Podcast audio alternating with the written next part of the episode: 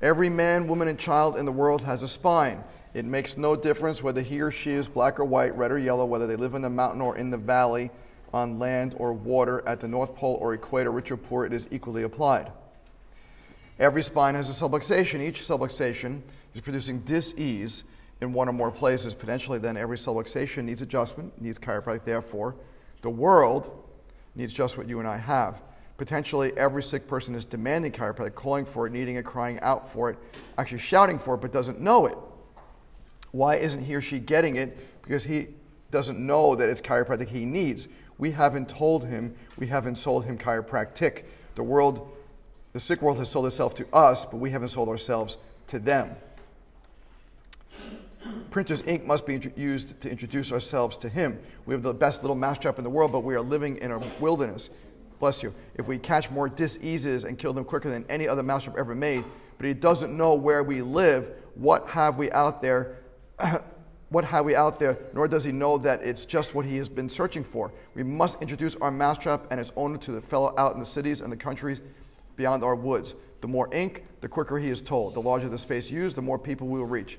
Printer's ink tells him, sells him, sells us. How large is the PSC, which is that was the Palmer School of Chiropractic, going to be? Let us see. So long as every person in the world has a subluxation and it produces dis-ease, and it can be proven and printed that adjustment gets him well, then every person in the world is going to demand chiropractic so long as there exists one person with a subluxation and he remains sick. The people will demand adjustments in ratio as they know what it is and what it does. Printers ink sells them. Get the facts. Now, B.J. Palmer was writing this in the uh, book Up from, the below, Up from Below the Bottom in the 1940s, right? So the only thing that was available to him was printer's ink, right? There was no TV. Radio was just sort of a, a, a small uh, thing. So, so this is, you have to extrapolate, right? You have to extrapolate. So instead of printer's ink, what are we using now?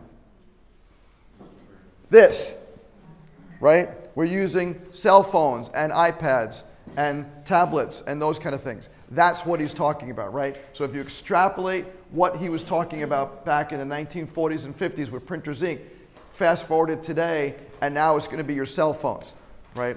This is where, where are your patients? They are here, right?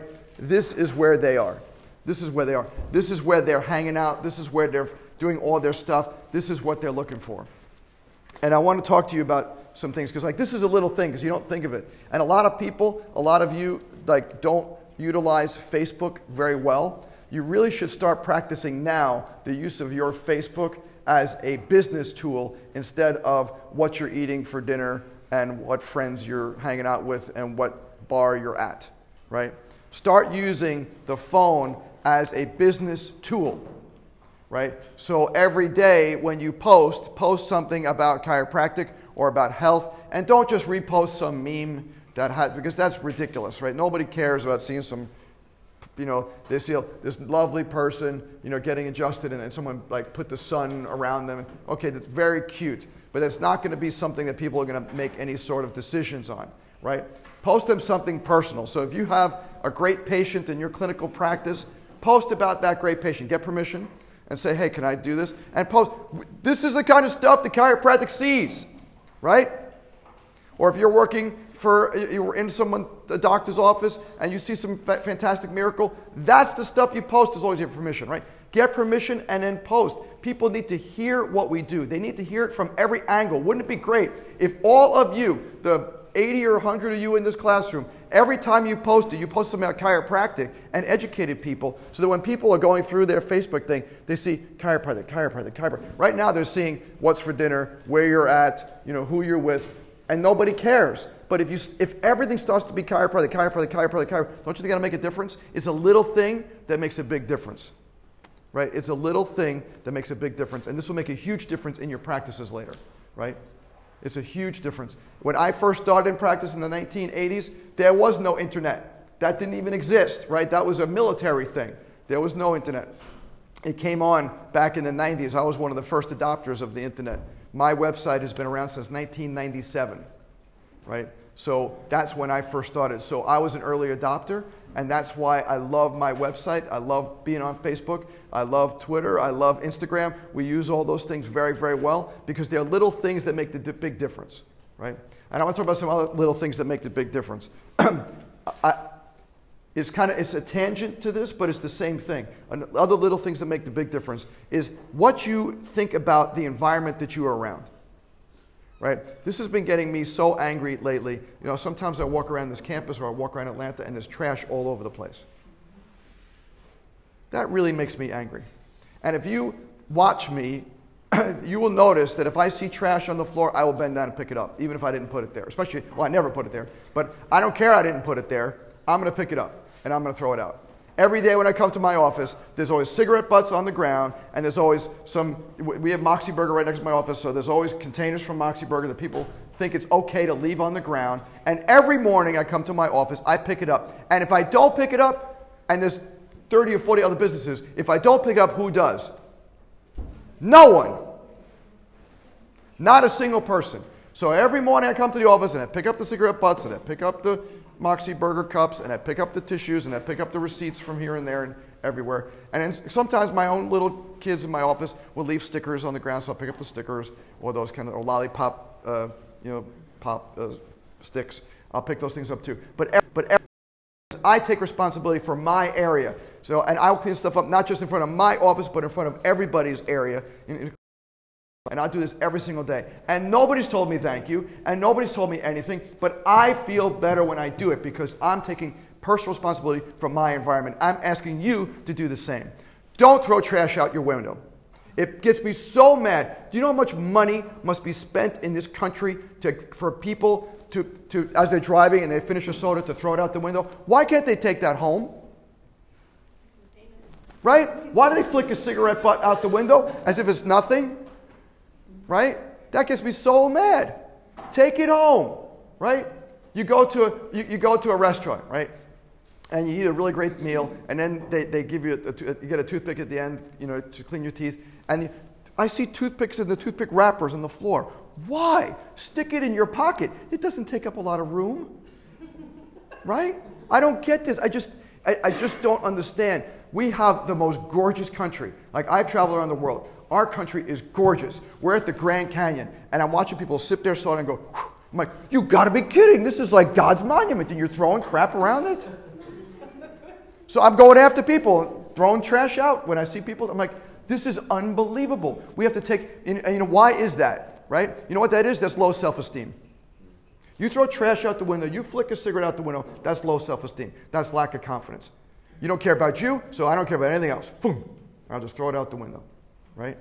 I'm suggesting that, you, that little things you know, make a big difference. I'm suggesting things like, like turning lights off, right? Turning lights off. If you're in your house, right, or even in your, you're at a hotel or something, and, or you're in the classroom and everybody's out of the classroom, turn the lights off. And you say, well, why should I benefit Life University if I turn the lights off, right? Who cares, right? It's not about that. It's not about that. It's about conservation, right? So should, should we be paying electrical lights, right? Where do you think this is coming from, right? This is coming from some generator somewhere that is making, you know, that's generating energy from oil that we had to buy from somewhere, right? And why should we give them any more money, right? So it's about conservation. So in your own house, or if you're in some you're in a hotel or you're in a place where you can help conserve, why not conserve? Right? Why not? Because that little bit of difference, it may not make a difference to you directly, right? But it will make a difference to other people, and maybe that difference will come around to you. And that's how I think, right? So when I'm cleaning up my, my area in, around my building, you know, and we have a bunch of other businesses that are, do not take responsibility like I do, I don't care that I'm giving them benefit because I'm giving me benefit right? And that's what's most important, in my opinion, is I want to, I'm, my, I want my patients, when they're walking into, the, into my office, they see no trash. That means a lot to me, right? That means a lot to me. And I, wanted to, I want you guys to think about this. and the last thing, this is something your mom and dad probably always used to say to you, which I think is so true. Always leave something better than when you found it. Always leave something better than when you found it.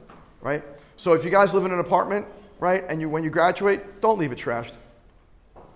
Don't leave it trashed, right? So you're about to move out. Could you vacuum the place and wipe the counters down and everything?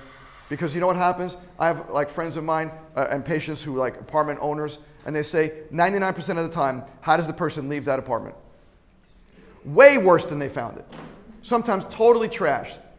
And this is from people like you, right? We're not just talking the average person. We're talking, because you guys to me are like way above average, right? We're talking the average uh, uh, people and the way above average. They leave places much worse than they found it. Why? Why? Clean up after yourselves, right? Clean up around the environment and clean up after the people who, who can't think of cleaning up after themselves, right? We need to go past these things because these little things make a big difference. Imagine if all of us, right, all, and not just you in this group, but all people did not throw trash out the window and did not flick their cigarette butts and did not throw the toothpick, uh, you know, toothpicks on the floor and turned off the lights and wherever they went, they left it better than they found it, right? So you have a little picnic out. Where my wife and I go to Sope Creek all the time. We're always walking over there and stuff. I love uh, that, that we have a national forest right, right over here. It's so cool. So every time I'm there, I'm watching people, and a, a dog will do their business there, and they'll pick it up and put it to a bag and go like this with the bag. And I'm like, that I'm sorry, I ain't picking up. Right, sorry, certain things I don't pick up. I got limits to what I'm picking up. Like diapers and poop bags, I ain't picking up. Right? But, but I, I just sit there, I'm like, why? What, what, what would give you the thought process to say it's okay to take some kind of trash and just go, and I don't understand. You always want to have the whatever you are be better than when you found it. So when, if I want to walk through Sope Creek, wouldn't you want it pristine? That gorgeous is a gorgeous national monument right there on the water and gorgeous trees and, and you know the government's there taking care of it and cutting down paths and making sure everything's safe for you guys. Why wouldn't you want to honor that by taking care of it too, right? So I really want you to think about that. I want you to think about the little things that make the big difference.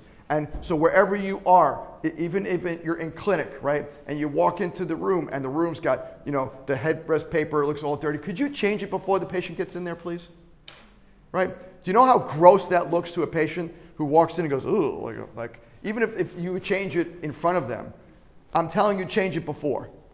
Right? So when patients come to my office, they never have to think about it. They just lie face down because that face paper is always changed before. That's the rule that myself and my associate doctors and my interns understand. You do not wait until someone comes there. You change it before, right? We I walk around the office every single day, and I'm constantly picking up stuff. The kids will drop things and whatever, and constantly vacuuming. And they say, "God, like you're so fastidious about this." No, I, it's not that I want perfection. I just want something to look really good. Because here's my thought that patient walks in and he's like, oh, if he keeps his place looking like this, right? Well, how does, what does he do with his patients? Right? So I really want you to think about that. Right? Think about your space, wherever your space, and your space travels with you. You know, it's not just in one spot. Your space is this traveling space. And when you walk around, look and see. And if there's trash, pick it up. Right? Take care of these little things, right? Take care of these little things. Just like, like don't waste your time on Facebook with just posting junk. Get post, and it won't take that much longer to post something chiropractic than it would posting some picture that you took of whatever food you're eating, right? But something that's going to make a difference, right?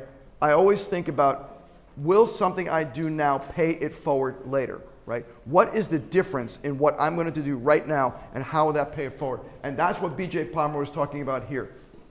He says, the people will demand adjustments ratio as they know what it is, right? They don't know. They don't know. Make them know. Right? Because people are on Facebook all day long now.